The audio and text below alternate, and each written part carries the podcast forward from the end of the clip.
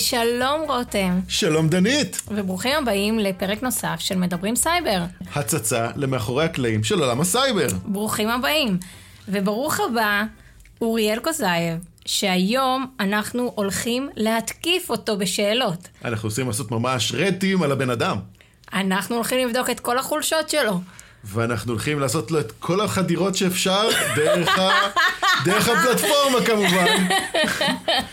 הגזמת קצת, אבל אם הבנתם או לא, אנחנו היום מדברים עם בחור תוקף אמיתי, שמגיע עם ה... דנית, אה, אסור להגיד תוקף, הוא חוקר. הוא חוקר אדום, אוקיי? צוות אדום של הרטים, שיודע לתקוף.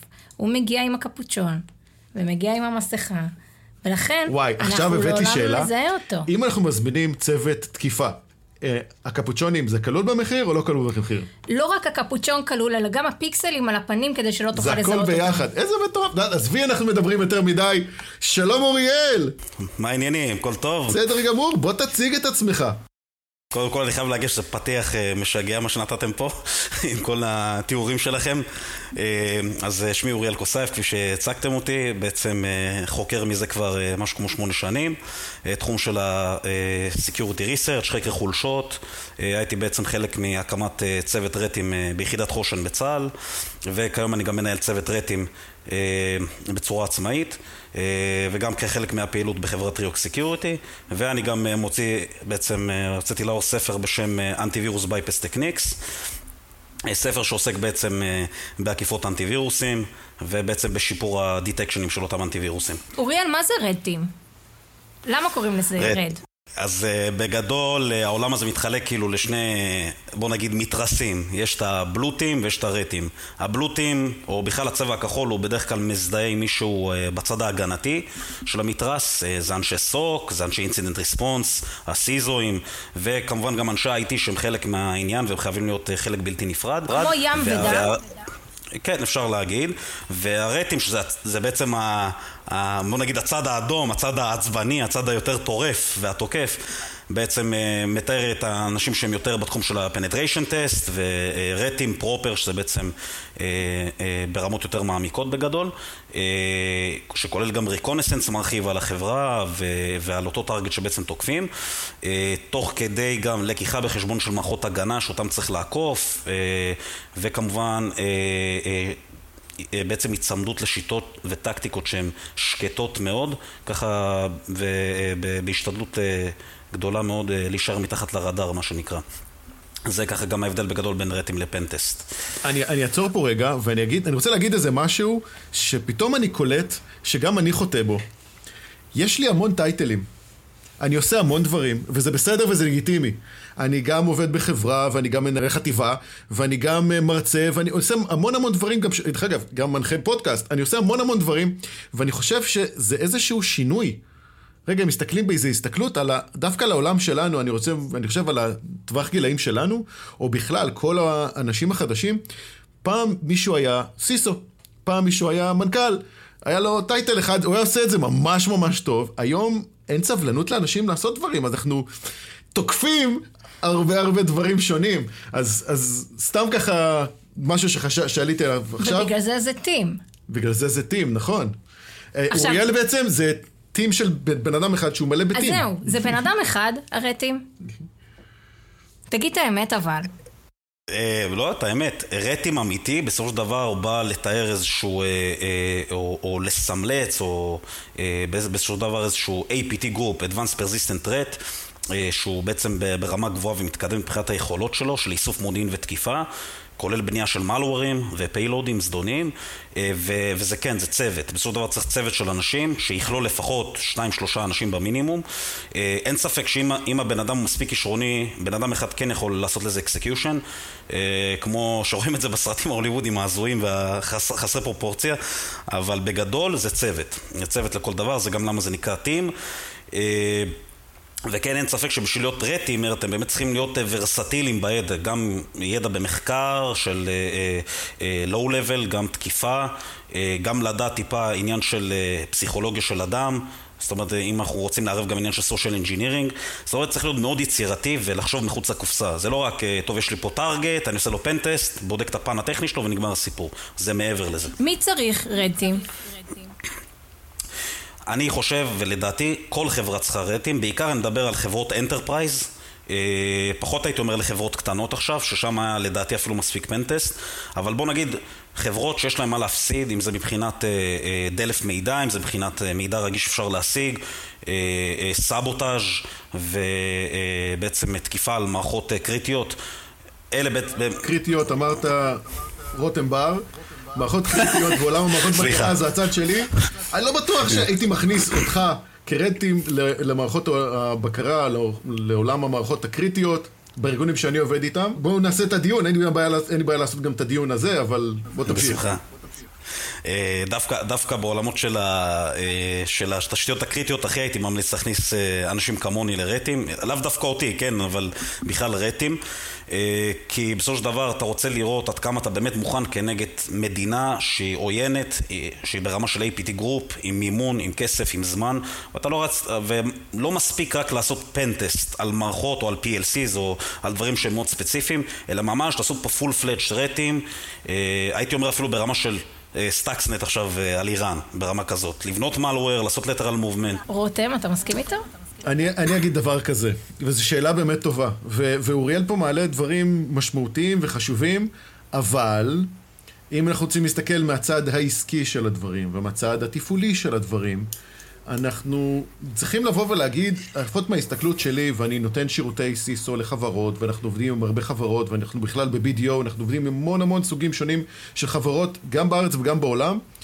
העניין הזה של ביזנס uh, ריסק, הוא מסתכלים עליו בספקטרום מאוד רחב, ודווקא הקונספט הזה של לבוא ולעשות איזשהו penetration test, PT, משתמשים בזה בעיקר בתור כלי לקבל תקציבים. הכלי הזה שבא ונותן את הגושפנקה, תקשיב, זה לא שיש פוטנציאל, זה לא, יכול להיות שאנחנו לומדים ואנחנו לא מחליפים סיסמאות ואין לנו MFA, MFA ואין לנו מיליון ואחד דברים, אבל הנה מגיע הברנש הקטן והוא מוכיח לנו שהוא יכול להגיע והוא יכול להצליח לעשות את הדברים האלה. מעבר לכל הבעיות הגדרות שיש לנו, יש מישהו בפועל שהצליח. ועם זה הנהלה לא יכולה להתווכח, וזה המקום שבעצם באים ואומרים, אני רוצה כסף, וזה סוג, זה אחד הכלים שמשתמשים בהם לעשות כסף. מעבר לדבר הזה, תגיד לי אוריאל, תשכנע אותי, איפה עוד אפשר להשתמש בדבר הזה שקוראים לו red team? כי אם יש לי enterprise, אם יש לי פלטפורמה מאוד גדולה, critical system, הרי אני לא רוצה שתעשה לי נזק. המטרה היא לא לעשות נזק, המטרה היא בעצם לתת פה איזשהו added value. אבל תשכנע אותנו בדוגמה.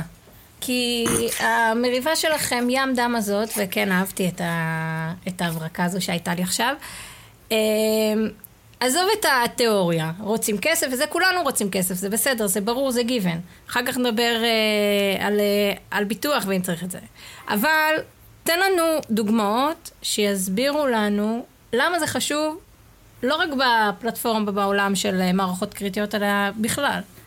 אז אה, קודם כל, אני ורותם לא, ב, לא בריב אה, דם ים, איך שלא קראת לזה, זה ממש לא בכיוון. אה, אנחנו פה עושים דיון, סך הכל להבין באמת מה, מה היתרונות ומה אפשר להשיג מזה. אז באמת, כשאני מדבר על red team, אגב, הרבה פעמים לקוחות אומרים שמע, יש לי תשתיות קריטיות, יש לי פה, אה, מה ענייני production שאני לא רוצה לפגוע בהם, אז עם כל הכבוד, בוא, אל תעשה לי פה נזקים ואל תשרוף לי את הרשתות, כי וואלה, אני לא אוכל לספק מים, או שאני לא אוכל, לא יודע מה, להחליף בין הצבע הירוק לאדום ברמזורים, וואטאבר, כן? או מערכות גז. אה, אז בוא, תנסה לעשות לי את זה, מה שנקרא, כמה שיותר, אה, אני אקרא לזה בתולי. אז לדוגמה, אם אני אפעיל malware ברשת כזאת, אז המלוור הוא לא יהיה עכשיו איזשהו אה, אה, מודיול שעושה ransomware או משבית, עושה disable services. אה, זה גם, בוא נגיד שאותם מלוורים אפשר גם לפתח אותם בצורה כזאת שהם במקסימום יפתחו איזשהו של או שליטה על אותו רכיב אה, בשביל, בשביל ה-proof of concept באמת, רק בשביל להראות שבאמת יש שליטה ואני יכול לעשות בגדול מה שאני רוצה על הרכיב אה, ולהראות את הפוטנציאל השבתה. אה, גם להראות, לא רק, הנה, השתלטתי על רכיב נחמד, יפה, וכאילו זה עכשיו ממש, לקחת את זה לכיוון של, אוקיי, עכשיו אני נכנסתי פה לאיזשהו רכיב מסוים, איך אני יכול לעשות עכשיו lateral movement לדברים עוד יותר קריטיים אפילו, אוקיי? עכשיו, אנשים אומרים, בסדר, מה, מה אני צריך RT, מה אני צריך PT, מה אני צריך את הדברים האלה? בסופו של דבר, אנחנו אה, הזכרת פה עניין של קונפיגורציה. אה, יכול להיות שיש באמת misconfiguration, או איזשהו אה, משהו שהוא לא טופל כראוי מבחינת הגדרות וארכיטקטורה, אה, אבל יכול להיות עוד וקטורים. שתי וקטורים שאני יכול להוסיף זה חולשה, או vulnerability, או zero day שבעצם נמצא, וגם אם תעשה את כל הקונפיגורציות שאתה חושב עליהן, עדיין יהיה אפשר בסופו של דבר לקבל שליטה על אותו רכיב, או whatever. אה, ובנוסף, בסופו של דבר, יש לך גם הרבה טעויות של סתם, אה, למשל מה, מה שהיה, הדוגמה שהייתה עם המתקני מים בישראל, לא זוכר בדיוק מה היה שם, אבל לפי הבנתי או לפי מה שאני זוכר, היה שם איזה שרת פתוח לעולם, עם סיסמה חלשה או בלי סיסמה אפילו, שוב, לא, לא הייתי חלק מהעניין הזה, אז לא, לא רוצה להגיד סתם, ובאמת, אה, אומרים לפחות, שוב, אני לא עכשיו זה, ממקורות אה, אה, אה, זרים, שבאמת איראן הצליחו לחדור לאותן מערכות וכמעט אפילו להעלות את רמת כלור במים. וזה היה סך הכל טעות אנוש. ושוב, אני לא יודע בדיוק מה קרה שם, זה שמועות. אז, אז רייטים יכול להביא לך כל מיני דברים uh, בתור added value, גם להביא לך את הצד של התוקף מהיבט הריקונסס, מהיבט האוסינט, באמת יותר לתת הבנה של איזה assets פתוחים לך לעולם או חשופים לעולם, uh, מה, גם זה יכול לתת לך אה, סוג של לעזור לך בתור CISO לקבל החלטות של risk management, אוקיי? מבחינת risk assessment, מה כדאי להשקיע יותר, מה כדאי להשקיע פחות, מה כדאי לבטל, מה כדאי להוסיף, ובסופו של דבר אה, אני יכול להביא כל מיני דוגמאות. אם אתם רוצים כבר לדבר על דוגמה אחת, אה, תנו לי אישור ואני ארוץ על זה, כן? אני, אני אגיד את זה ככה, קודם כל צריך, צריך להגיד איזה משהו על העניין הזה שהייתה, אה, שאיראן תקפו את אה, מתקני המים. זה, זה, זה פונקציה מאוד בעייתית, הם, הם בעצם תקפו את מתקני המים בישראל אחרי שמדינת ישראל לכאורה תקפה להם את הנמל ובעצם השביתה להם את הנמל למשך כמה ימים. אה, אני כן יכול לבוא ולהגיד בתור אחד שכן עובד בעולם המים בישראל, שפחות הייתי לחוץ מהעניין הזה של התקיפה. התקיפות האלה היו מאוד מאוד ממוקדות, מאוד מאוד קטנות, במקומות מאוד מאוד ספציפיים, ו... אם אנחנו רוצים להסתכל על סיפורים כמו באולדסמר בפלורידה, בארצות הברית, ששם מישהו הלך ושינה באמת את מיסת המלח למספרים שהם לא בסדר, ואז באמת זה במפעל מים, בקונסטלציות כאלה, תוך נגיד שלושה ימים, כבר היה יכול להצטבר איזשהו סוג של נזק שיכול לגרום איזה סוג של הרעלה, למרות שעלו על זה ברמה של פחות מדקה, זה, זה, זה לא באמת אירוע בעולם שאני חי בו. דווקא בעולמות שלנו בישראל, בגלל שזה ישראל, בגלל שאנחנו מתורגתים, בגלל ש... אני חושב שהודיעו לפני לא מזמן שאנחנו, מדינת ישראל, יש פי שתיים וחצי יותר מתקפות מכל מדינה אחרת בעולם. אנחנו מדינה באמת מתורגתת. אני חייב להגיד גם בסקופ שלי, שבאזור 2011, 2012, אם אני זוכר משהו כזה, כמות המתקפות עלתה בפי שלוש אצל לקוחות שלי, שראיתי בעיניים. זאת אומרת, פיירולים שאני שמתי אצל לקוחות וראיתי התקפות יומיומיות, עלו בצורה מאוד מאוד משמעותית באזור, באזור הזה. אז אפשר לבוא ולהגיד שאנחנו, שיכולים להיות דברים כאלה, יכולים גם להגיד שאולי אפשר לעשות איזה דברים כאלה בארץ. בפועל, מדינת ישראל היא מדינה שדי ערוכה לדברים האלה, לא ברמת החיבור מרחוק, לא ברמת אולי הבקר והעדכונים שלו. אבל הרכיב הזה שבעצם מוציא את הכלור, שמוציא את, ה, אה, את, ה, את, ה, את החומר הכימי למים, המגבלה היא פיזית אצלו. זאת אומרת שגם אם מישהו ישנה את הערכים, בפועל אי אפשר לשפוך יותר ממה, ולעבור ספים בטוחים. בעולמות שלי קוראים לזה אינטרלוק. אה, שזה עולמות, זה ברמת הבקרה, זה סוג של מנגנון פנימי שהוא מגן מעבר ללוגיקה שהיא מסביב. אז אני פחות, פחות הייתי לחוץ. בלי שום קשר, נשמח מאוד לשמוע על איזשהו איבנט שדווקא כן היית מעורב בו וקרה אצלך. אוקיי, okay, אז uh, קודם כל אני חייב להוסיף, uh, קודם כל אני מאוד שמח לשמוע שאתה ככה הזכרת את העניין של האינטרלוק, באמת, אני מקרב לב מאוד שמח לשמוע שיש את ה... מה שנקרא ברמת hardware, יש את ה... אם הבנתי נכון, יש את ה lock הזה שגם אם אתה באמת ברמה לוגית תשנה עכשיו איזה ערך של כלור או whatever, אז זה באמת יחסום את העניין. קודם כל זה, זה טוב לשמוע, בסדר? דבר שני, אתה בטח שמעת על אירועים כמו של Kaseya VSA ו SolarWinds, אז זה משהו, זה נדבך נוסף שהייתי ככה כן שמח רק לתת לו דגש קטן, אז זה עניין של ה- supply chain attacks, שבזמן האחרון זה משהו מטורף, וגם די במזל אפילו זיהו את הדברים האלה. ספציפית אני מדבר על SolarWinds, שזו הייתה התקפה סופר שקטה, סופר מתוחכמת.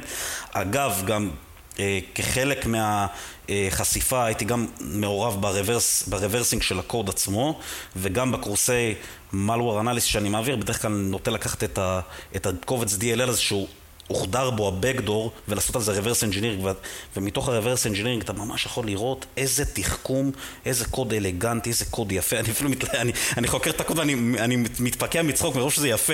כאילו זה, זה מטורף. שלא הבינו נכון, זה יש שם אומנות ויש שם מקצועיות ויש שם השקעה ואפשר, ויש שם style ים שונים, זה, זה, זה, זה מקום מדהים להסתכל עליו. ממש, אתה נכנס ל mind של התוקפים ו, ו, וכאילו קולט מה, מה הולך פה, אתה קולט את התכנון פה, אתה קולט גם איך שהקוד משולב בצורה כזאת שזה ייראה פחות חשוד, וזה כולה 10% מהקוד, בערך, roughly ככה, roughly estimated.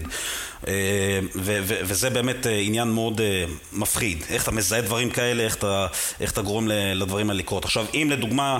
היה לנו פעם מקרה בעצם עם אה, איזושהי אה, חברה שהיא בעצם אה, supply chain בעצם לחברה מאוד קריטית בישראל, שוב אני לא רוצה להזכיר פה שמות, אבל בגדול חברה שמתעסקת בכל עניין של ייצור רכיבי ברזל וצנרות ודברים כאלה שהם קריטיים למספר גופים במדינה, ובאמת ממש היה לנו, אה, היה לנו האמת שתי אירועים איתם. האירוע הראשון היה אירוע אמיתי, היה אירוע של ransomware, pay to key, אם אתה זוכר, עם, עם האיראנים. אה, ו, ובאמת ראית פה אה, התקפה שהיא לא, לא נוצלה ברמה הכי גבוהה פה. בסופו של דבר, אני, היה פה מיסקונפיגוריישנס, היה פה דברים מאוד מאוד בסיסיים שהיה אפשר למנוע.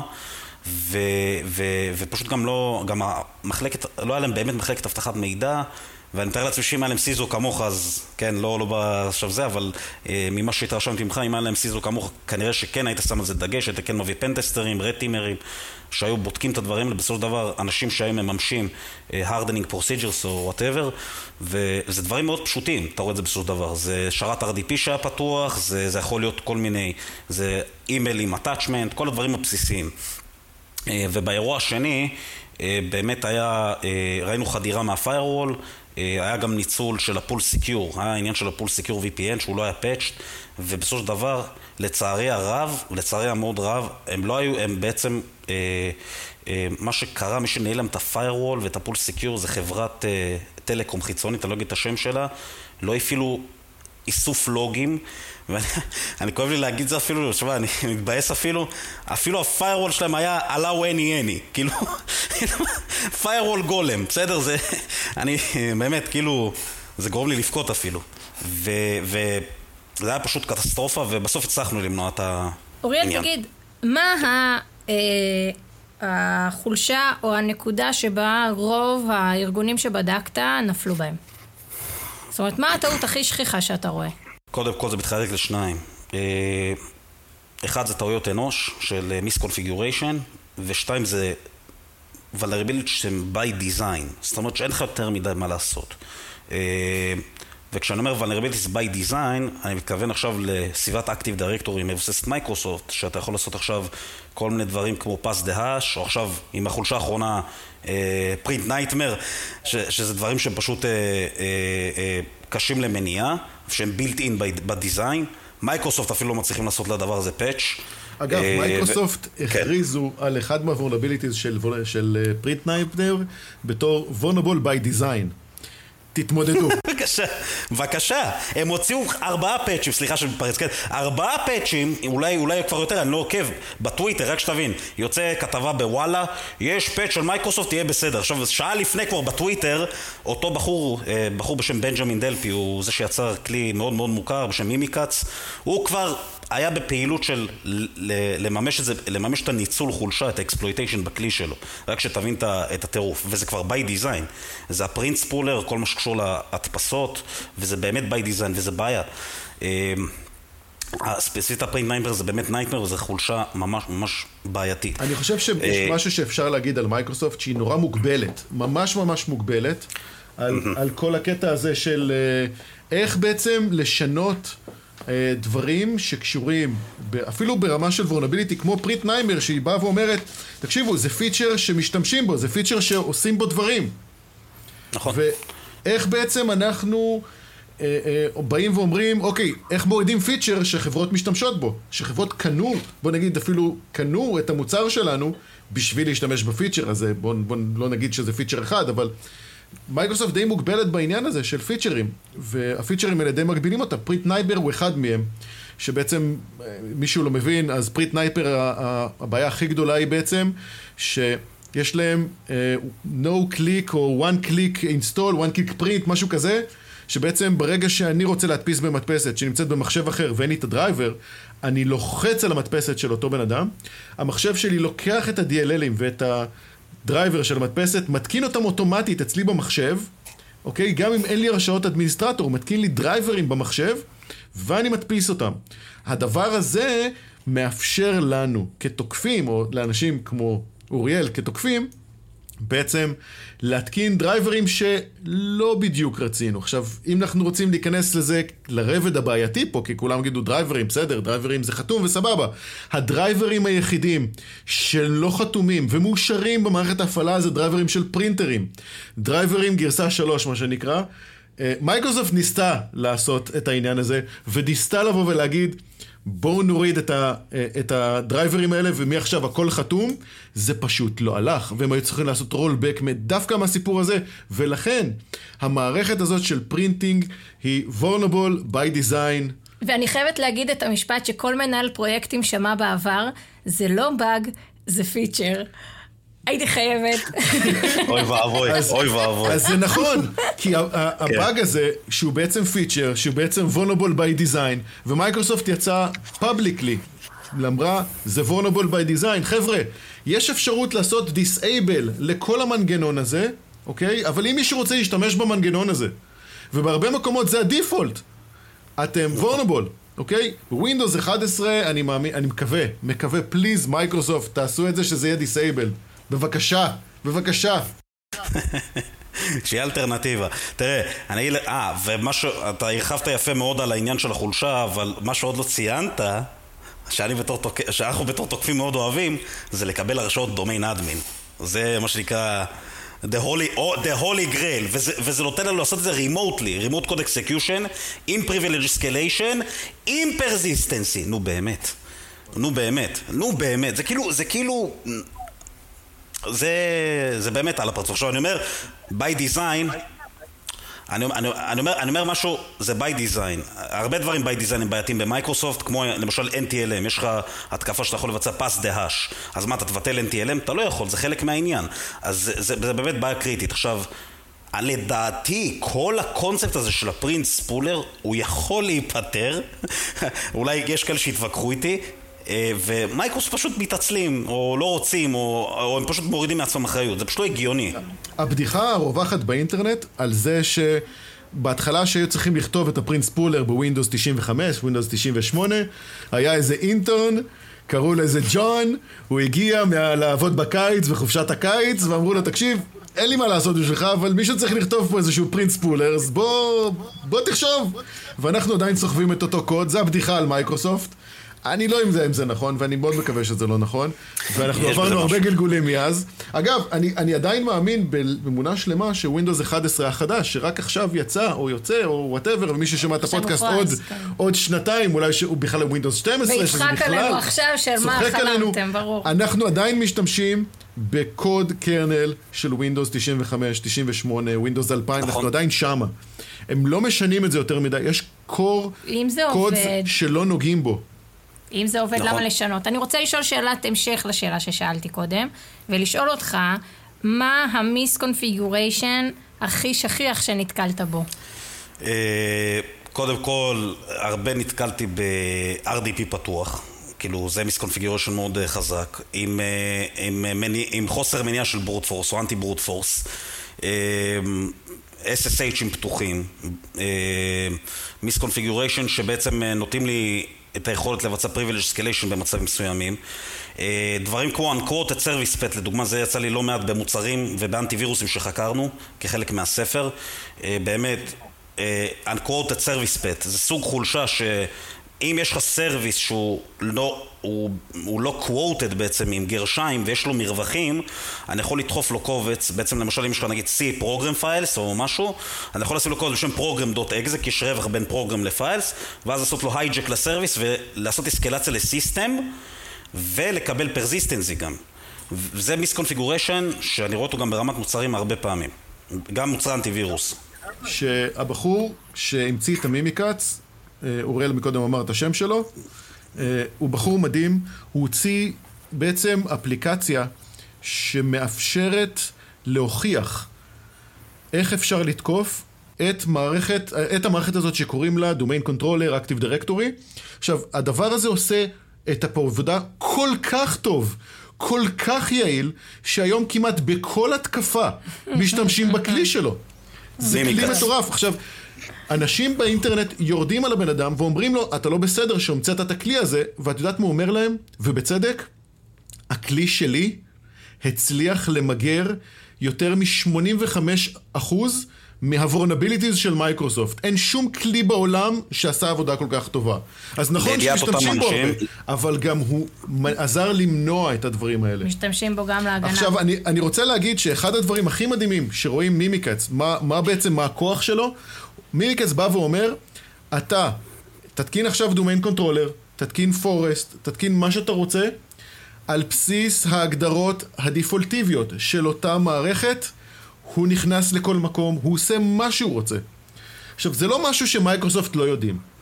אני הייתי בהרצאה של מייקרוסופט מלפני ארבע שנים, שלוש שנים, בכנס, והיה ממש את, ה, את ההסבר על Mimikatz ומה הוא עושה ומה היכולות שלו. וזה השאיר אנשים עם ה... עם הלסת למטה. מייקרוסופט מכירה את הדברים האלה, זה לא חדש. הבעיה פה זה איך נותנים מוצר שעובד בצורה טוב לרוב האוכלוסייה, מצד אחד, מצד שני לעשות אותו secured לרוב האוכלוסייה, וה, והמתח היא תמיד בעייתית מול ה... אבטחה למול הקלות בשימוש. ומייקרוסופט היא נלחמת מול שני הצדדים האלה. מייקרוסופט היא, היא סוג של קורבן, בגלל שהיא מוציאה את, ה, את, ה, את המערכות והיא נלחמת בדבר הזה. היא בעצם הקורבן כמו המשתמשים שלה. יש פה, יש פה הרבה כוחות שמשתמש, שרצים באזור הזה, אוריאל, מה התובנות שלך לגבי העניין הזה? קודם כל לגבי, לידיעת אותם אנשים שאומר, שאומרים לבנג'מין, אתה לא בסדר ואתה ככה ואתה ככה. קודם כל, אני אוהב, אני, אוהב לסתום, לסתום להם את הפיות, קודם כל. זה מאוד מעצבן אותי גם ומאוד uh, מחליא אותי אפילו. הבן אדם עושה עבודת קודש. ובזכות הכלי שלו, אגב בוא נגיד והוא לא היה מוציא את הכלי, כן? בוא נעשה ספקולציה, לא היה מוציא את הכלי. אז התוקפים לא היו בונים כלי כזה? לא היו עושים את זה? לפחות, לפחות יש כלי שמסופק לאנשי הגנה, או אנשי תקיפה לשם הגנה, שיכולים בעצם להוכיח ולעשות proof concept ולהראות איפה אפשר לבצע בעצם uh, מיטיגציה. יש לך גם את העולם הזה של ה Cobalt Strike למשל, שזה דוגמה קלאסית לכלי שמתעללים בו בצורה לא פרופורציונלית. זה, Cobalt Strike זה בעצם פלטפורמה שאפשר לרכוש אותה, red team יכול לרכוש אותה, ובעצם להשתמש בה ב, אה, ב, בהתקפות וירטואליות, התקפות אה, של משחקים, Cobalt Strike. Cobalt Strike, כן. Cobalt, כן. ובעצם הכלי הזה הוא כל כך טוב, הוא כל כך מתקדם והוא כל כך חזק, שהיום כמו מימיקאץ, רוב הקבוצות שתוקפות משתמשות בו. איפה עובר הגבול, אוריאל, בין מה שאנחנו כאנשי רדטים או בלוטים, הצד שלי, לבין התוקפים שגם משתמשים בכלים האלה? איפ, איפה הוא עובד, איפ, איפה הגבול הזה עובר, איפ, איפה צריך לשים אותו? קודם כל, אני לא מאמין בגבולות. מבחינתי זה לא, זה לא משהו... אין גבולות. זה אותו דבר, יש תכלס, יש מציאות, בסדר? אה, כלי כמו Cobalt Strike, אגב, אפשר להשיג אותו בחינם, בד... יש, יש הרבה דאמפים שלו ב crack, וזה גם מה שהתוקפים עושים, אגב, הם לא משלמים כסף. Cobalt Strike נותן לך 30 יום ניסיון בחינם. גם כן. סע לשלום כן. מפתחות בפנים, מה שנקרא. וחוץ מזה, יש לך גם קראקים שאתה יכול להוריד ולהשתמש, זה מה שהתוקפים עושים. ותבוא אליי, יש כמה חקירות שחקרתי שעשו בו שימוש, אני יכולה לתת לך את הקוד. זה מדהים איך שכל אחד מאיתנו רואה את ה Cobalt Strike מהכיוון שלו. נכון. אבל אני רוצה לשמוע אותך, אוריאל, מה, מה אתה רואה מבחינת הכלי הזה? לדעתי כלי זה כלי, אין פה באמת גבולות שאפשר להציב. אה, בסופו של תחום הסייבר זה, או בכלל כל, ה, כל הקונספט הזה של ההאקרים, כל הקונספט הזה של תחום הסייבר זה תחום שהוא מאוד מחוץ לקופסה, מאוד חסר גבולות, אה, הוא מאוד יצירתי. זה כמו, אני אתן לך דוגמה מאוד אה, קלאסית ופשוטה, אה, אם אתה עכשיו לוקח פטיש. פטיש יכול להיות כלי טוב, אתה יכול לתלות איתו תמונות, פטיש יכול להיות גם כלי רע. ת- תדמיין מה אתה יכול לעשות עוד עם פטיש. אז בסופו דבר, מבחינתי Cobalt Strike או Metasploit או, או כל malware אחר שאנחנו מפתחים אצלנו made לדרישות לקוח, whatever, זה בסופו דבר כלי. ויכול להיות בשימוש לדברים טובים כמו שאנחנו עושים, או לדברים שהם שליליים, אין מה לעשות. כוחות הטוב נגד כוחות הרע. מה שנקרא, מה שנקרא זה כנגד זה ברא אלוהים. Cobalt Strike, כמובן, אה, מגיע עם אה, beacon, שזה ה Cobalt זה ה payload עצמו. אה, בוא תספר לנו רגע ברמת היכולות, מה, מה היכולות של הכלי הזה בתור אבל גם מישהו תסביר, תסביר שמשתמש בזה. גם מה זה beacon ו... אנחנו נשמח, כן. ו payload כדי שאנשים אה, יוכלו להיכנס לדיון שלנו. בשמחה רבה. אה, קודם, כל, אני לא מאמין בשימוש בכלים אוטומטיים כמו Cobalt Strike ו Metasploit יותר מדי. אה, בעצם השיטות שאנחנו מספקים הן שיטות שהן custom made. אנחנו בונים מלוורים בעיקר בקוד C. ב low level, וגם כן בספר שלנו אנחנו מראים הרבה דוגמאות שהן made שלנו, בספר Antivirus Bypass Techniques, אבל אי אפשר להתעלם מהיכולות של הכלים האלה, אין ספק, כן? אה, בסופו של דבר, Cobalt Strike אה, הוא גם מבוסס על אה, מה שנקרא Meterpreter, כמו שאגב Metasploit מבסס את, רוב הפיילודים שלו על Meterpreter, שבסופו של דבר Meterpreter זה סוג של... payload שנותן לך shell ונותן לך עוד כל מיני יכולות של keylogging ו record של מיקרופון ועוד כל מיני דברים כאלה. וההבדל בין Cobalt Strike ל Metasploit זה ביכולות evasion שלו. ב Metasploit רוב הפיילודים אם לא עושים להם custom או, או מנסים לעשות להם איזושהי, להטמיע בהם שיטות bypass כמו שאגב מוצאים בספר שלנו די קל לזהות את הפאטרנים שם, די קל לזהות את הפיילודים. לא במקרה של Cobalt Strike, כי שמה, נכון שמבוסס על Meterpreter, שזה די קל לזיהוי, אבל יש כל מיני שיטות בעצם של encryption, יש שימוש שם ב checksum, אם אני לא טועה זה היה checksum 8, בעצם ל dynamic API Resolve, שבעצם לדוגמה עכשיו יש לך פיסת payload, beacon, אגב beacon זה פשוט שם נרדף ל payload, זה פשוט זה. הצורה שבו עובד, בעצם, למשל אם בקובץ רגיל יש לי סט של פונקציות, מה שנקרא Windows API Functions, שמבצעים לי פעולות מסוימות, ובדרך כלל הפונקציות האלה הן חשופות או חשופים במה שנקרא IAT, Import Address Table. אני סליחה שאני נכנס טיפה טכנית, אבל אין מה לעשות. וב Cobalt Strike, אחד מהפיצ'רים שלו באמת זה לעשות מה שנקרא Dynamic API Resolve. הכוונה לא לחשוף את הפונקציות ברמת הקובץ, אלא תוך כדי שהוא רק מתחיל לרוץ, הוא עושה Resolve לפונקציות. וזה עוד יותר מקשה לכתוב signatures וחתימות שעשו לזה detection. זה אחד מהיכולות שלו באמת, ויש לו עוד כל מיני יכולות של encryption ושיטות תקשורת על גבי HTTPS עם certificate. בסופו של דבר גם ה config, ה beacon הוא גם מוריד איזשהו config אליו, הוא ברמת ה memory, הוא ממש מוריד איזשהו config, ולפי ה config בעצם, לפי הפרמטרים הוא פועל. וזה בגדול ההבדלים בינו לבין סתם Metasploit. בעיקרון, כל פעם שאנחנו מארחים מישהו אצלנו בתוכנית, יש לנו את שלב השאלה הזהה. אנחנו שואלים אותך כמה שאלות, תענה בצורה מצומצמת. והשאלות מתחילות ככה, אתה מוכן? מוכן ומזומן. מה האתגר הכי משמעותי במקצוע? להישאר on top of things. אם היית יכול להמליץ לאנשים אחרים שרוצים להפוך לסיסו או איש התקפה במקרה שלך, מה הדבר הכי משמעותי שהוא היה צריך לעשות או ללמוד? לחשוב מחוץ לקופסה וללמוד גם את התחום ההתקפי וגם את התחום ההגנתי. כשאתה מייעץ לארגון שאין לו הרבה כסף, על מה היית מציע לו להשקיע? בהגנה. להטמיע הגנות בסיסיות שלא דורשות יותר מדי כסף ולהשתמש במשאבים הקיימים. איך נצליח להביא עוד נשים למה שאתה עושה? פשוט להביא אותם. פשוט להביא אותם. מאוד פשוט, זה מאוד פשוט. זה, זה, אני יכול להרחיב על זה, אבל נראה לי זה קצר. נרחיב אחר כך, בוא נמשיך. כן. כן. קלאסי עבורך, מה עדיף, PT או סקר סיכונים? PT. איזה הסמכה אתה חושב שהכי חשובה לסיסו שמגיע לארגון? שכל וניסיון. מה נקודת החולשה הכי גדולה של המשק הישראלי? יהיה בסדר. וואו, זה אחלה חולשה. זה גדול. אחלה חולשה. אני הייתי בטוח לי זה לא יקרה, אבל בסדר, גם יהיה בסדר, זה טוב. מעולה, אוריאל. כן, אז, בוא, כאן. אז רגע, אז בוא, בוא נדבר רגע על נשים, בוא ניתן לך איזה דקה, בוא, בוא תסביר לנו מה אפשר לעשות עם נשים. כי תראה, אתה מרצה במכללת C-Security, גם אני מרצה במכללת C-Security. אני לא רואה הרבה נשים בתחום.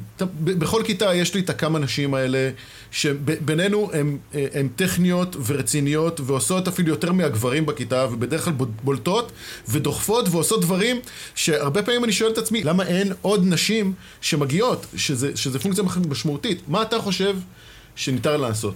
אז קודם כל באמת בתור אחד שרואה, אה, שמלמד ומרצה לא רק ב security, בעוד הרבה מכללות אחרות, בארץ ובחו"ל, אני באמת רואה אה, שיש פחות נשים, אין מה לעשות, זה יחס כזה שיש פחות אה, אה, נשים בתחום, אה, ולדעתי נשים יכולות לתרום הרבה, יש להן יכולות אנליטיות מאוד גבוהות, אה, יכולות של אה, אה, בוא נגיד אה, הרחבה וקישור נתונים, cross referencing מאוד גבוהים, אני רואה את זה בעיקר בתחומים של reverse engineering, הן ממש חזקות. אם, אם מישהי ממש כאילו חריפה ומשקיעה, היא יכולה אפילו לכאורה להיות יותר, יותר חזקה מגבר, פוטנציאלית. ויש כמה כאלה שאני יכול לתת את השמות שלהם אפילו.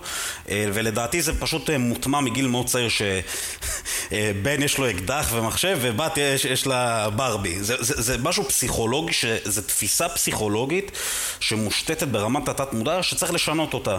אה, עוד מהגן ועוד מהבית ספר, ולהבין שזה בסדר. זה, להיות בחורה על מחשב זה לא להיות tomboy.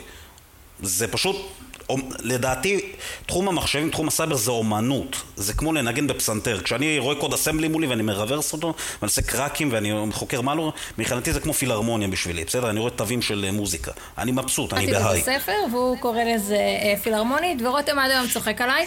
אה, כן? אני רוצה להגיד לך אבל, שבתור ילדה הייתי צריכה לתמרן בין ה... ללכת לשחק כדורגל ולשבת על המחשב.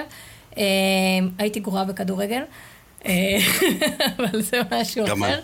אה, אבל אני רוצה להגיד לך שיש משהו ב, במשיכה של נשים לתחום, לתחום הזה, אה, שנה, שהסטטיסטיקה מראה שנשים לא נשארות בתחום, זאת אומרת גם אם הן נלמדו, ואני יודעת שאני כשלמדתי אה, היינו, אפשר לספור אותנו על שתיים, ו, אה, וגם אחר כך אה, לא נשארי, נשים לא נשארות בתחום.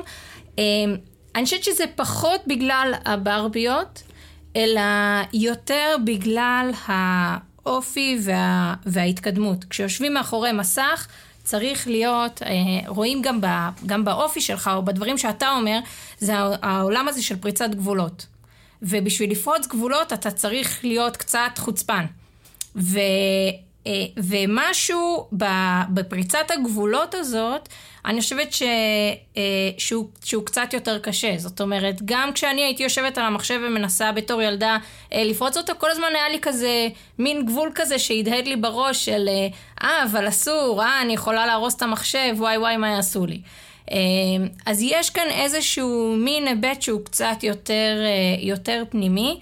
אה, ואני חושבת שאולי החינוך שלנו ללפרוץ גבולות, הוא יכול להיות מהמם בעולם הזה של, ה, אה, של ההתפתחות האישית וההתפתחות המקצועית, אבל וואי וואי, מה, מה, מצפה לי עם הילדים שלי אם אני אתחיל ללמד אותם אה, לפרוץ, לפרוץ את כל הגבולות. אז את, ניסים ונפלאות. את בעצם באה ואומרת שהדרך הנכונה להביא עוד נשים לתחום, אם אני מנסה לנתח את מה שאמרת, זה להחדיר להם יותר פירלס. להוריד להם את הפחדים, להוריד להם את הדברים שמגבילים אותם, ובעצם לפתוח להם את המחשבה. אני חושבת שהרבה מהמגבלות הן אה, פנימיות. הן מגיעות מבפנים, יכול להיות שיש בזה היבטים חינוכיים ו, אה, אה, וחברתיים, אבל יש כאן הרבה פריצת מחסומים אישי, אישיים, אי- אישיים, אה, כדי אה, לעשות משהו כשיושבים מאחורי מסך, זה פיתוח עצמי של המחשבה שלך ושל הכיוונים. אין מישהו לידך שיגיד לך, אוקיי, בוא נעשה ככה ובוא נעשה אחרת. כשאתה מתחיל לחקור קוד, אתה יושב וחוקר אותו, וכל כיווני המחשבה הם בעצם בראש שלך. גם כשעובדים בצוות, לכל אחד יש את התפקיד שלו, ולא שניים יושבים וחושבים על אותו דבר כל הזמן. אם יש בעיה או משהו כזה, מחליפים רעיונות. אה, ואני חושבת שהנטייה, לפחות כשאני מסתכלת על עצמי, הנטייה הנשית היא שיותר כיף לעשות דברים ביחד. ו... וכשעושים משהו לבד, אז זה פתאום מרגיש, אה, מרגיש חסר, או מרגיש חתרני מדי. אני מדברת בעיקר על עצמי, ואני חושבת שאולי יהיו כאלה ש... אה, שיזדהו איתי. מעניין. לגמרי, לגמרי. ניתוח מעניין מאוד. אז אה, דבר ראשון, הציפייה לעבוד בצוות זה ציפייה מצוינת ולגיטימית, אנחנו בתור חברה זה משהו מצוין.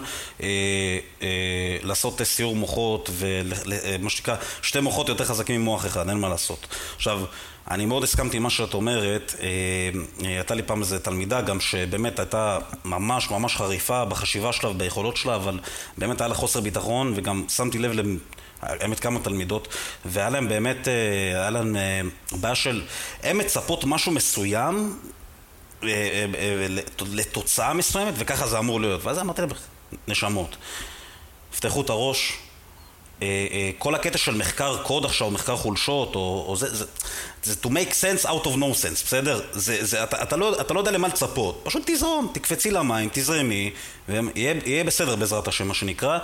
ואני כן הצלחתי לכמה מהם לפתוח את הראש, ואני רואה גם הצלחה ואני רואה גם אה, פריחה, ברוך השם.